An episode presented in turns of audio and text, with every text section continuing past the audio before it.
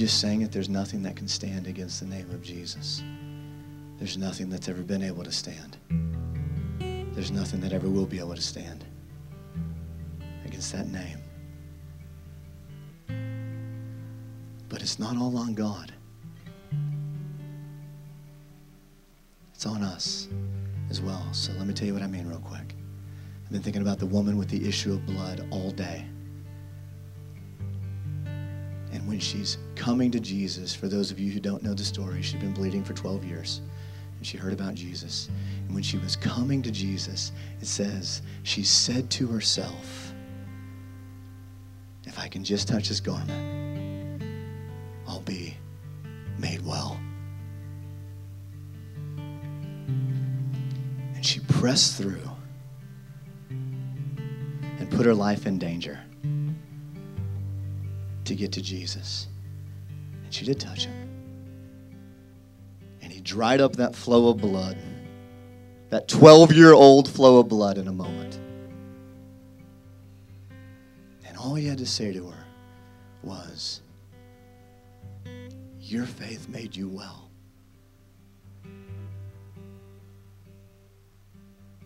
You know, and here's what I feel like the Father's asking us about our faith. What are we saying to ourselves? Are we saying anything to ourselves? What is the expectation, if you will? And then, is there any ownership in your expectation? I don't want to confuse you, but listen to me. Here's what I mean. She recognized the ability of Jesus, and that's what brought her there that day. She recognized God's ability. And then she had eyes to see her responsibility. God's ability led her into her responsibility. And those two things married each other. And it resulted in a miracle. And Jesus called that faith. Having eyes to see his ability and our responsibility to move, to press in. So that's the question tonight, y'all. What are we saying to ourselves? And is part of it God's? And is part of it us? God's ability, my responsibility. Father, in the name of Jesus, clarify that. Clarify that.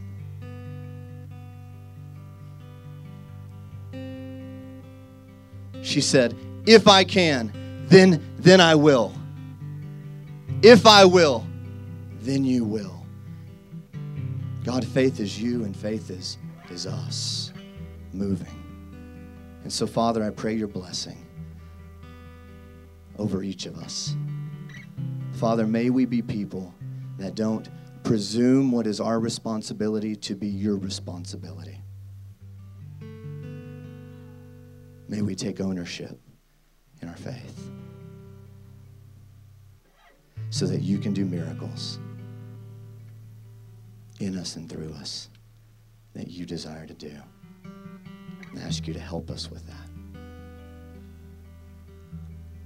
In the name of Jesus, we thank you for your presence in this place and what you desire to speak to us tonight.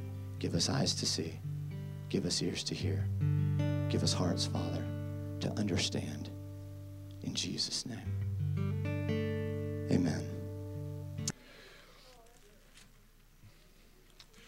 Got your Bibles open to First John. How many of you know why the woman with the issue of blood took her life in her own hands when she touched Jesus? You know? She took her life in her own hands because a woman that was bleeding was not supposed to come out of the house. And if she did come out of the house, she was supposed to scream, unclean, unclean, like a leper. And she certainly wasn't supposed to touch a man, much less a rabbi. And so the penalty for that was not stoning, it was not very uh, good. Just interesting, isn't it?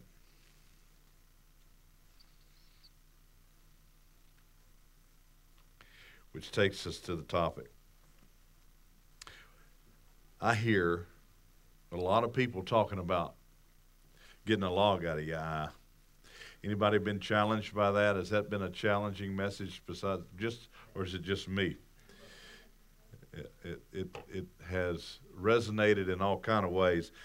I want to kind of, I want to kind of, um, I'm going to, I want to grab a hold of that. I want to touch on, you know, the idea of when you're saved and you confess your sin, He's faithful and just to forgive you of all unrighteousness, that you come into relationship with Him. And I also want to touch on in First John and, and uh, right here in the beginning, where he is, he, uh, John is writing and he says this. He says, you know, if if you confess your sin, then he is faithful and just to forgive you in all unrighteousness. And if you've been here at any time, you know, one of the things that we've talked about around here is that you know, if you've been saved, you don't have to confess your sins all the time to be saved again. Right? In other words, sin doesn't cause you to lose your salvation. You tracking with me? Do you need to be remorse that you're sinning? Would it be okay to confess your sin because you're acknowledging them before God so that you can show remorse, so that you can actually do something about that. You just you just don't need to confess them to get back in heaven. Does that make sense? And so I want to kind of there's all kinds of things that are going around as far as teachers are concerned. And I want to just kind of go over this passage of scripture real quick. We're going to read a little bit of the first chapter and then we're going to skip to chapter 3. So I'm going to just start with verse 1. Who's got a Bible app, uh, East Side Bible app? Y'all got them? Go to the Bible part while we've got a few minutes, seconds. Go, open the app, go to the Bible. And open that up. Open the Bible up.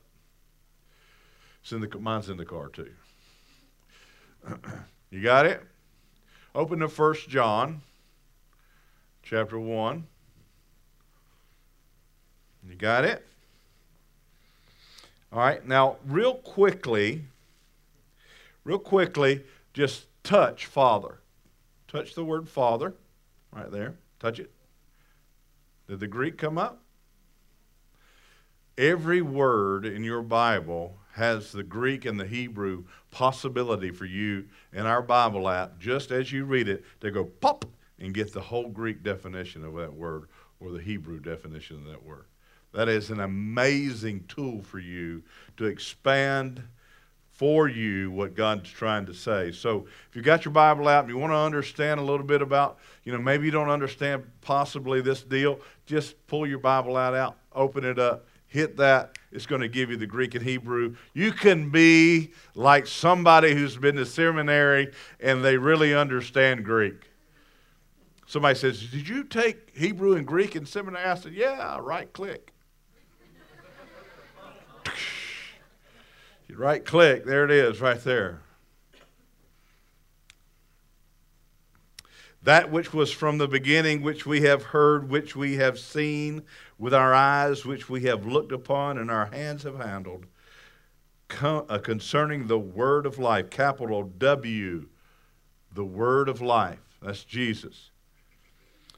The life was manifested, and we've seen and bear witness and declare to you that eternal life which was with the Father and was manifested to us through Jesus. That which we have seen and heard, we declare to you, that you also may have fellowship with us. And truly, our fellowship is with the Father and with His Son, Jesus Christ. And these things we write to you, that your joy may be full. John's writing this so that you can be filled with joy. That's important when we get on down the road. So I want you to underline, if you would, if you've got a Bible that you can underline, I hope you do. Full of joy. John is writing this so you can be full of joy. That your coworkers know that you're full of joy. Why? Because John wrote to me. And he told me all these things about Jesus. He told, told me all these things about who I am in Jesus. And so it made my joy full. There's nobody in the room that probably questions the fact that Dr. Joe's people around him know that he's full of joy.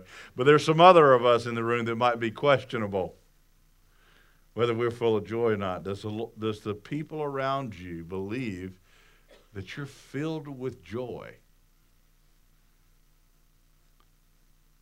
So John writes in verse 5 This is the message which we have heard from Jesus, and we declare it to you that God is light, and in him there is no darkness at all. What a great passage. We've talked about this recently.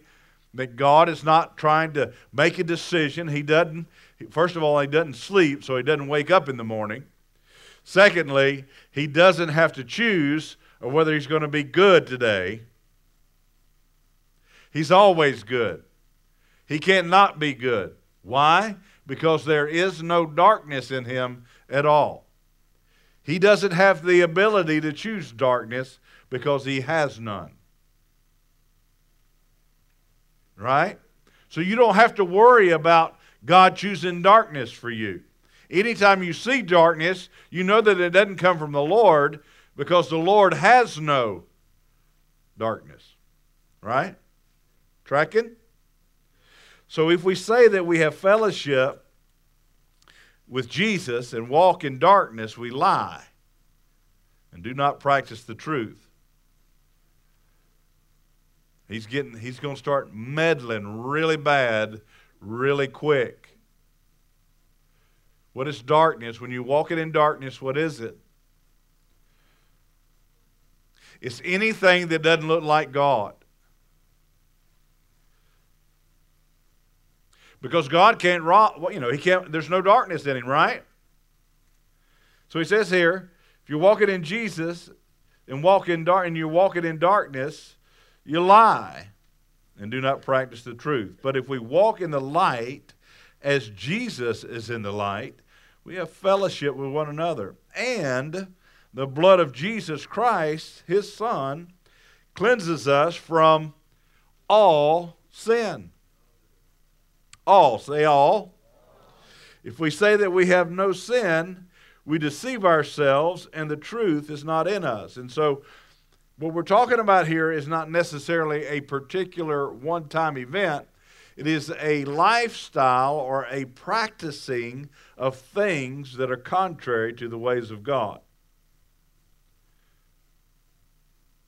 Because what he's saying here is that this lifestyle that we've led, if we're in Jesus, if we're in Christ, then all our sin has been cleansed from us. Verse 8 If we say that we have no sin, we deceive ourselves, and the truth is not in us. All have sinned and come short of the glory of God. That's what this verse means.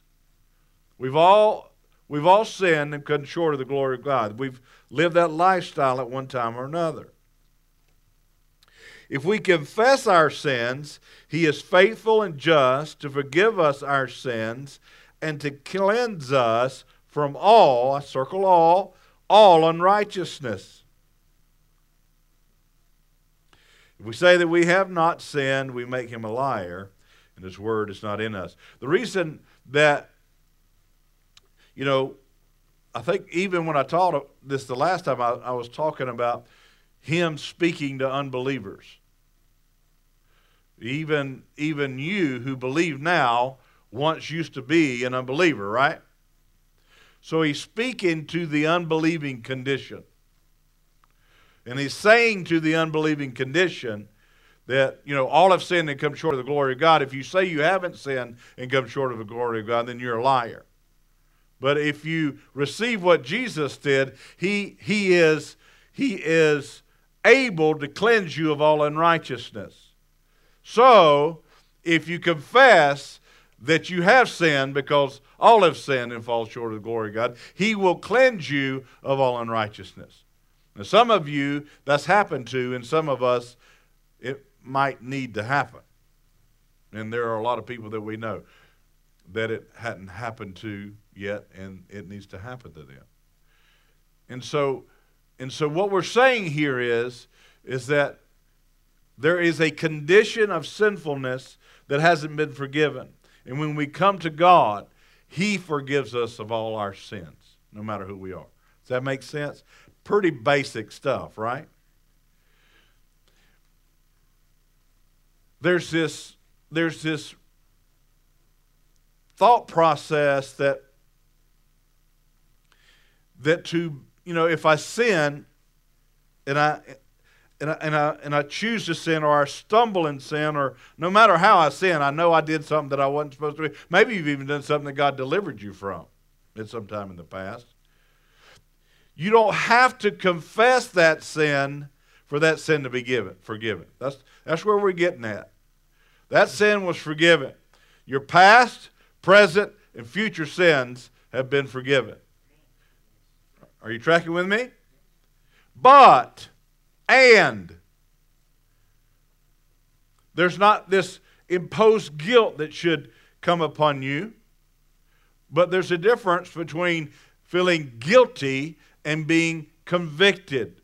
There should be conviction and what John is going to really start writing about here is how bad that conviction should come. And so, what I'm wanting to do is I want to set this up tonight to let you know that your sins have been forgiven. If you've received Jesus Christ as your Lord and Savior, your sins have been forgiven. All of them. Every one. But I'm also here to tell you, and I'm going to show you through, through 1 John, that you, you need to be remorseful about your sin. Not only that, you need to be being delivered from a practice of sinning. He even goes and says, if you're not being delivered from practicing sin, then you really don't know Him. He, he goes on to say that if you don't live a life where you're getting better and better and better at not sinning, you don't know God. You really never came into it. So it's not a matter of whether you really need to deal with sin. It's a matter of, of, of, of are you in relationship with God? And are you trying and have you devoted your life to beginning to pursue righteousness to such a regard, to such a way that you're not sinning like you used to? In other words, you're getting better and better and better at not sinning. In other words, you might fall. You might have, uh, you know, three years ago fallen every month. Now you only fall every three months, or maybe every six. You know, you're you're getting better at not sinning. What he's not saying is your sins are forgiven. You don't have to worry about sinning anymore. You can do whatever you want. He's not saying that at all because he continually, and he's about to teach us in John 3, that there should be this great remorse. That there should be victory after victory after victory if you're in a relationship with God. And the church really needs to hear this today. When we start thinking about getting the log out of our own eye, the log is sin, right? When we start talking about doing that, there is a pursuit of righteousness that allows you to do it. In other words, you're not focusing on, on it, you're not focusing on sin, you're focusing on acting right. Pursuing righteousness, pursuing godliness. How do you know? Is it got any darkness in it? Let me give you an example. Today, you know, Today I got whipped on the golf course. I play once a, once a week. I try to play in a seniors tournament that is a inter. It's a North Carolina tournament. It's an inter club tournament. We played today, and I got beat by a guy that had 12 beers before the turn. I couldn't believe it. He shot par. I was like, holy cow, how in the heck is he doing this? But, you know, when you're around golfers or you go to the race or you go to school or maybe at work, anybody hear colorful language? Y'all hear colorful language everywhere? I mean, I mean, are, are there things that you can talk about sexually with your wife or your husband that you probably shouldn't be talking about with the boys? I mean, when does it is is you know, when does it get dirty? When is it okay? And when is it not?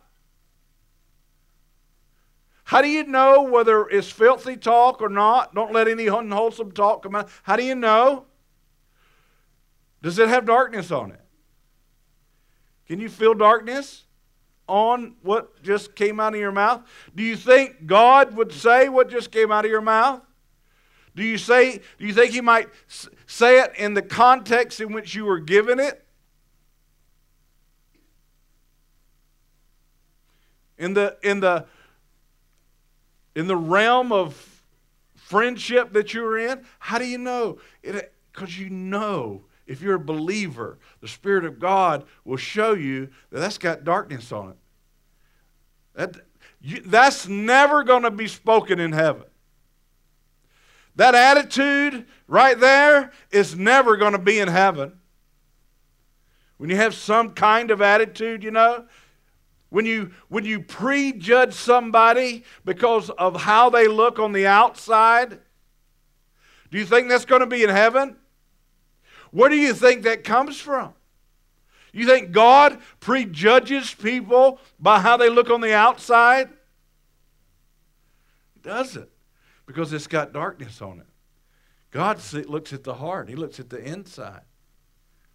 So, what I'm saying there is we should be tuned in to the Spirit of God, to the love of God to such a degree that we quit practicing sin. That we quit living a lifestyle of sin. Now, I'm not saying that you don't sin, because he's going to say that in just a minute. He says, not quit sinning, but when you sin, you have an advocate with the Father. He says that in John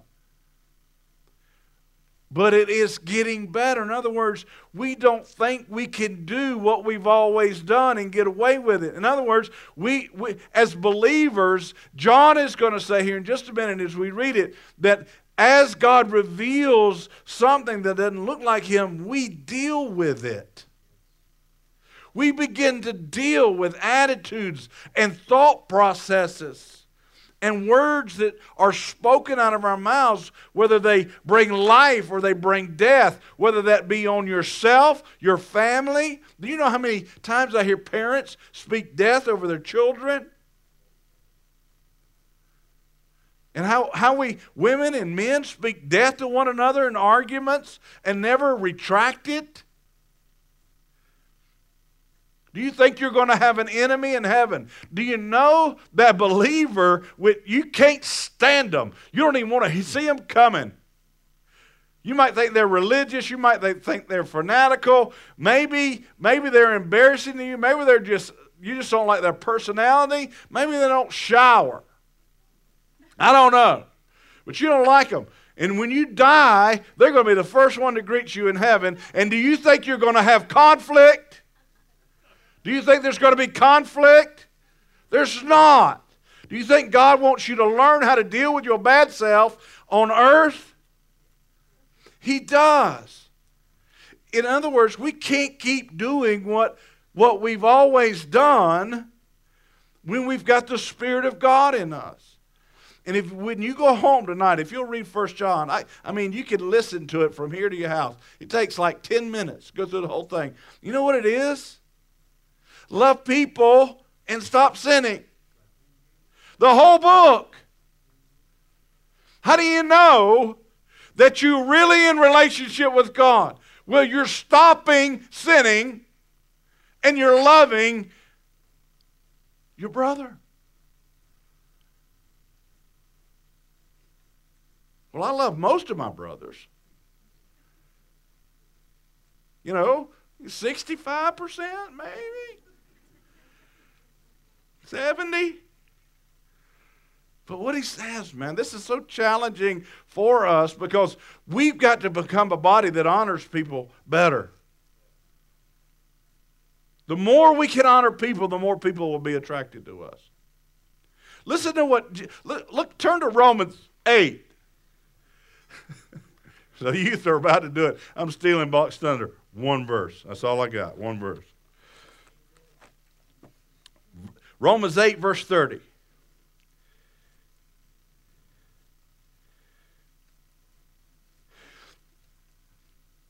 Moreover, in addition to everything that he said so far, verse 30, in the first 29 verses, God, Jesus, predestined, moreover, whom Jesus predestined, these he also called. Called to what? What did he call us to? Huh? He called us to relationship. That's, that's the beginning. That was, that's the birth. He called us to righteousness, which leads to. Read it. These he called, whom he called, these he justified. Justified means that just as if you've never sinned. He justified them. And then, whom he justified, these he also glorified. Now, we read that all the time, but this is what it means. Listen to me. God, this is so good. He, just as you have not sinned, this is one verse, and he put his image on you. The nature and the character of God on you so that you could show the world that's why he called you. So that you could look like him. He glorified you. The glory of the Lord is upon you. You are the glory of Jesus, Second Corinthians. How do you glorify God? How does He glorify you? He puts His nature on you. How does He do that? Start practicing righteousness. Stop practicing sin. Sin is anything that doesn't look like God. Well, it's America. I don't care if it's America. I love America. I served in the armed forces. There are some things about America, would you agree, that doesn't look like Jesus. Separate the two.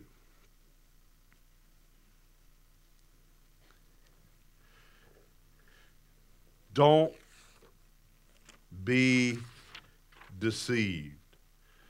So now let's just flip over. I, I, let me read 27 in chapter 2. I just got to read this. It doesn't have anything to do when I'm preaching on it. It's just so good, I got to read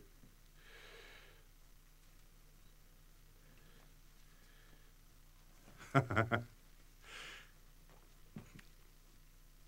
y'all remember what I'm saying. If you got a New King James, you can say it like I'm going to say it, but if you don't, it's probably written different.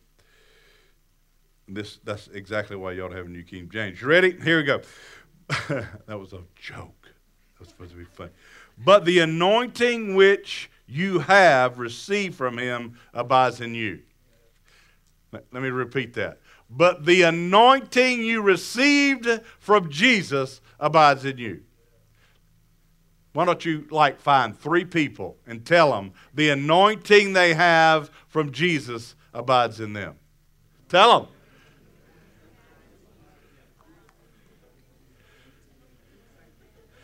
You have an anointing.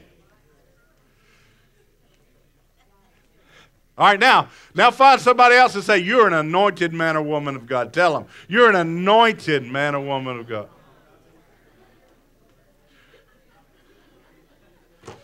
What are you anointed to do? Righteousness. God's grace empowers you to do the right thing. It's what the law couldn't do.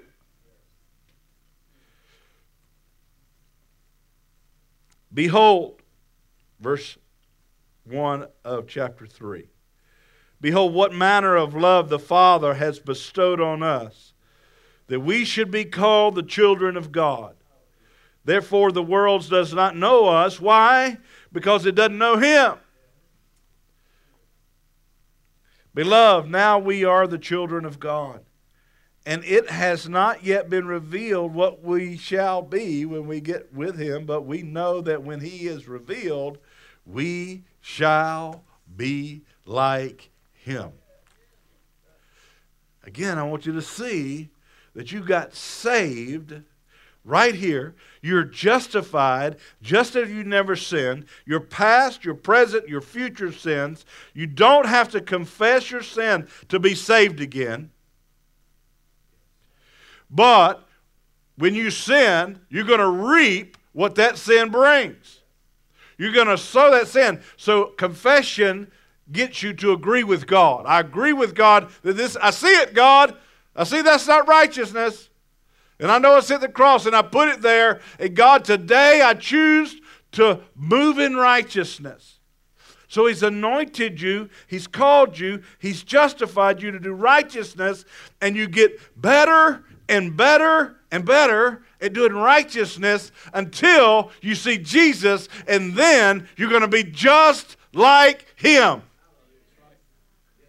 Never ever to ever sin again. You're on the pathway of sinlessness.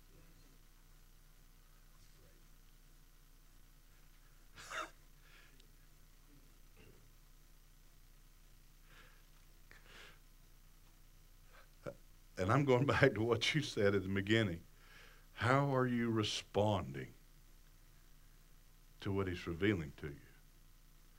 He's justified you. He's brought healing. What are you doing?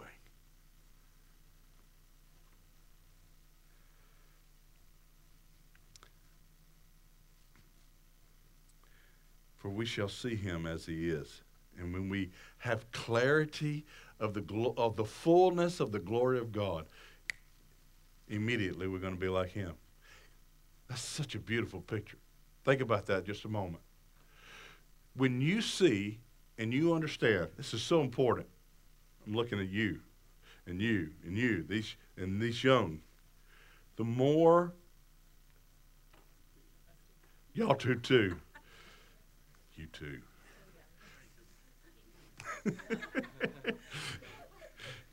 the more the more we get a revelation of the nature of God, we we get that revelation for one, one reason.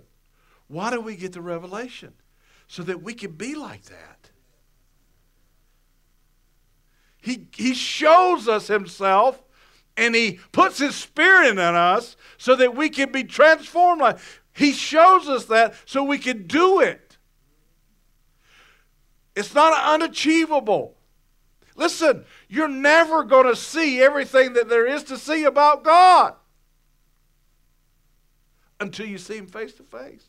And then it says, when you see His fullness, all His glory, every bit of it, you're going to be like Him. Because He shows it to you so you can be it.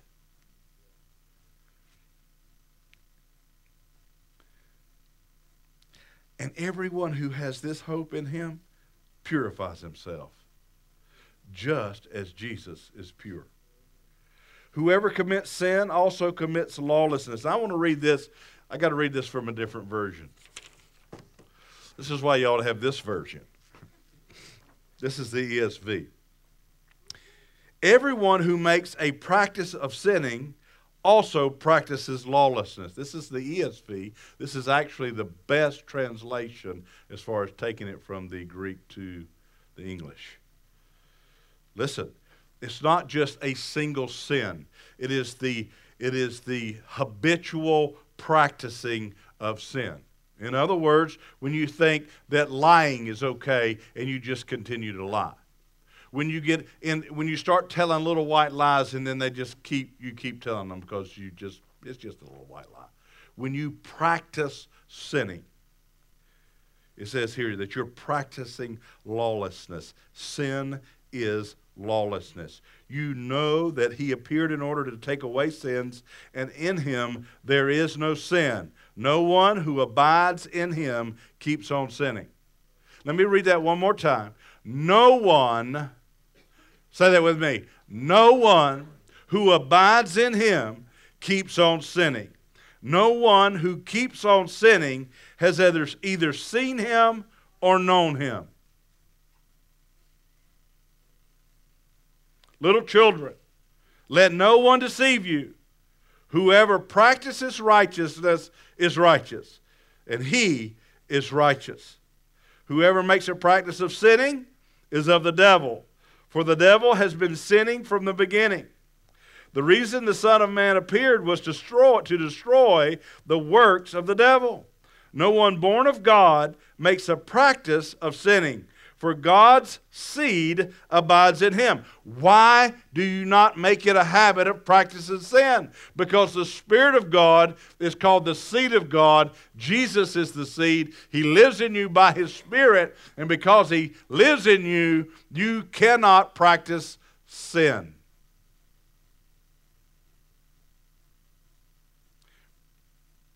And he cannot keep on sinning because he has been born of God. But this is this by this it is evident who are the children of God and who are the children of the devil. Whoever does not practice righteousness is not of God, nor is the one who does not love his brother.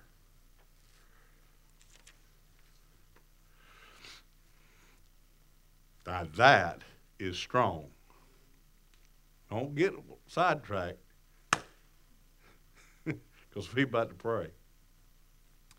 And I'm early. But that's good enough, isn't it? Isn't that enough?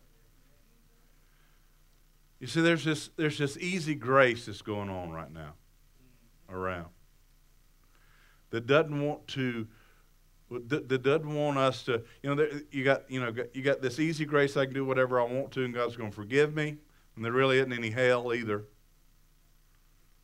to religion. That there's this big legalist thing.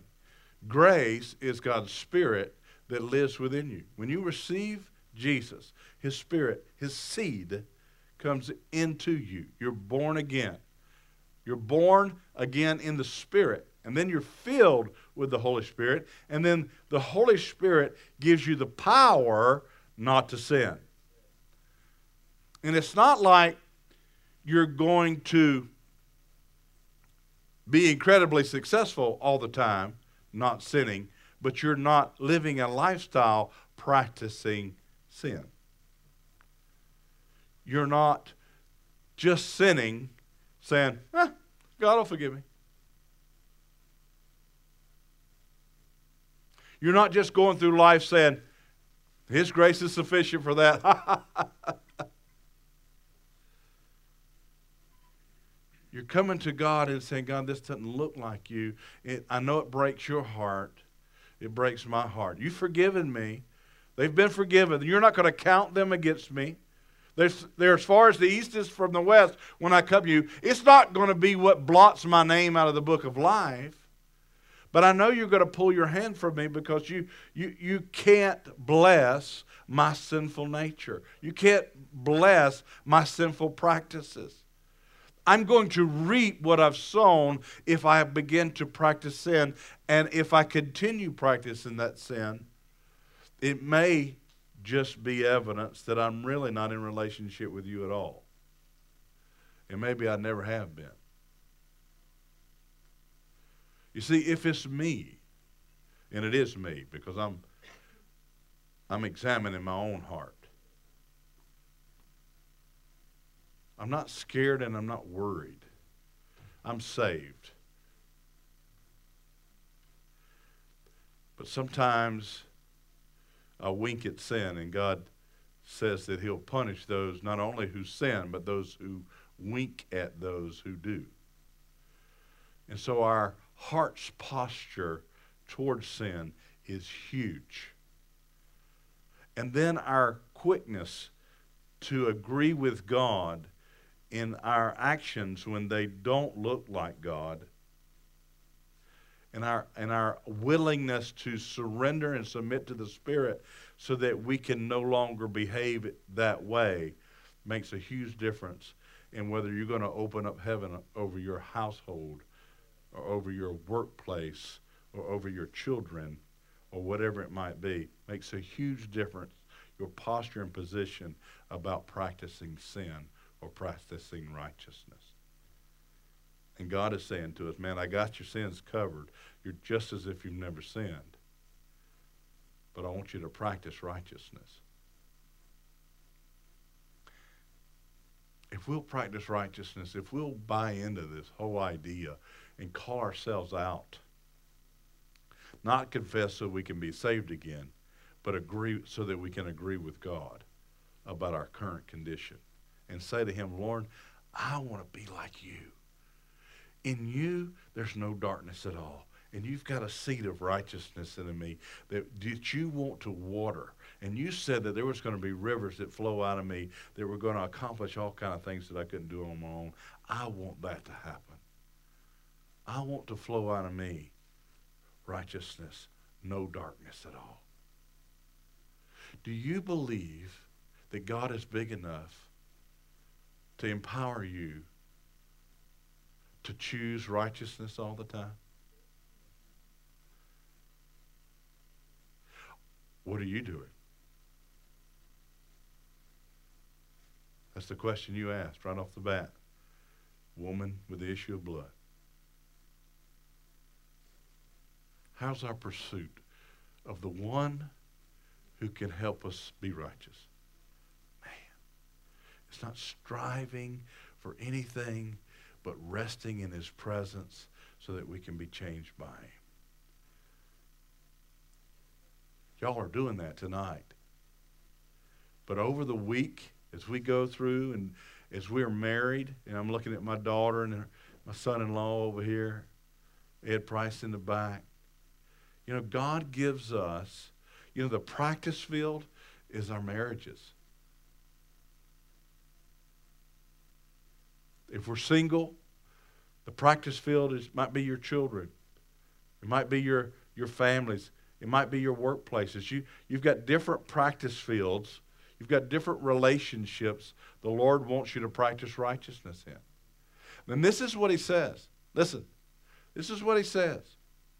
He says, first, if you're going to be ministering outside the house, get your house right.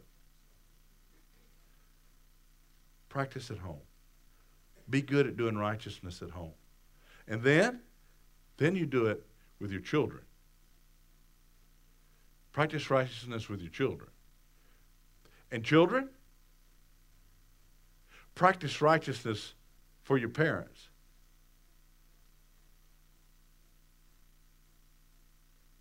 And that's difficult sometimes. But it, it, it actually is a fruit of whether your parents are actually doing a decent job or not. And then, not always, but oftentimes. And then you go to workplace. And you get a chance to practice righteousness at work. And then you can do it at Walmart. But the point I'm trying to make here, it gets further and further out. You know, it's, it's, it gets further and further out. But your hardest place is at home.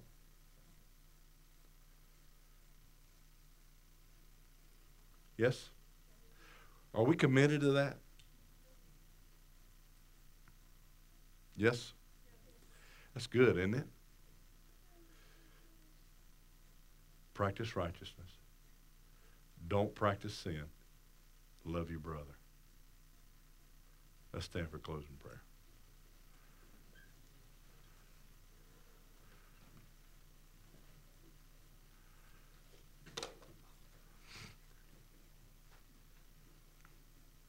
Why don't we pray with each other instead of me praying over you. How about that? Why don't we just uh, pair up? You know, twos, threes and the most. This is three. This is four. Three at the most. Okay, do three at the most. Pair up with each other and let's pray over each other. Pray for. Let me give you some things to pray for. If the person is married, pray for practicing righteousness at home. If they're going to be married, if they're engaged, practice that they would hear from heaven about their fiance. If you're single, pray that that the peace of God and the wisdom of God uh, in the future for a future mate, if that's even a possibility, and then if there's kids involved, and then of course pray for righteousness at work and just bless each other. Anything else that you need to pray for? That's four over there, y'all. I'm seeing four over there, and that's not three. That's four. Otherwise, do two. So you can share. So you can share. Yes? Am I clear? Is everybody clear? We're going to pray for righteousness at home, righteousness at work, righteousness with our children. If we've got a future mate, we're going to pray for that to be done right. Is that right? So pray for each other right now. Y'all just pray. I got one more thing I want to do before we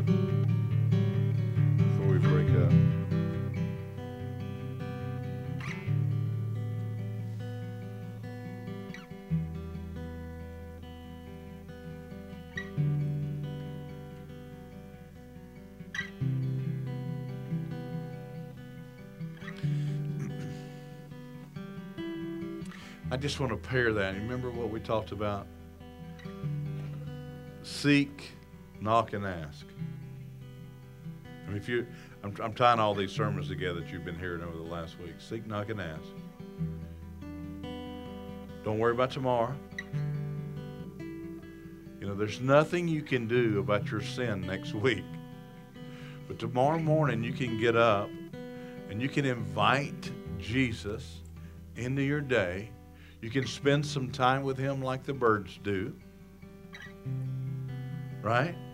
And you can say, Lord, show me any character defect, any attitude, any way of thinking, anything that comes off my lips, anything that comes out of my mouth that you wouldn't say about anybody, any thought pattern that I would have about anybody who that I run into or who I come in contact with, even if they're, you know, really depraved mentally. You know? Maybe there's a lot of people who are hurting mentally that just maybe, if you'll have the right perspective toward them, you're the one that God, you could say one thing and maybe they'd be brought out of that depravity. Lord, anything in me that doesn't look like you. Your word in John, it says there's no darkness at all in you, Lord. And you saved me to put me on this pathway to pull this log out of my eye, God, so I could begin to not sin so much, that I could not live a pattern of sin, but I would live a pattern of righteousness. And I believe that this day that you, oh God, if you could heal the woman with the issue of blood, if you could give Pastor Alex a new heart, if you could give Dr. Joe a healed back, if you could heal cancer, if you could heal diabetes, if you could break addiction, if you could heal elbows, if you could make people pregnant that aren't supposed to be able to get pregnant, you are big enough and your grace is sufficient to help me see what doesn't look like you today. And God, I pray that I not argue with you that that's okay. I pray that I not argue with you that I've been this way a long time and I'm probably not ever going to change. I ask you, Lord, that I would have a heart that would say, God, if it's not like you, I don't want to be like that. I want to choose righteousness. I don't want to continue in my sin.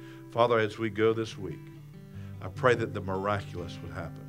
I pray, Lord Jesus, that your kingdom would come, that the gates in our homes, in our marriages, over our children, in our workplaces, the gates of heaven would be open wide. And the miraculous of God, that angels would come to and fro, and the power of the Holy Spirit would begin to move in such a capacity that it would change the atmosphere everywhere I go.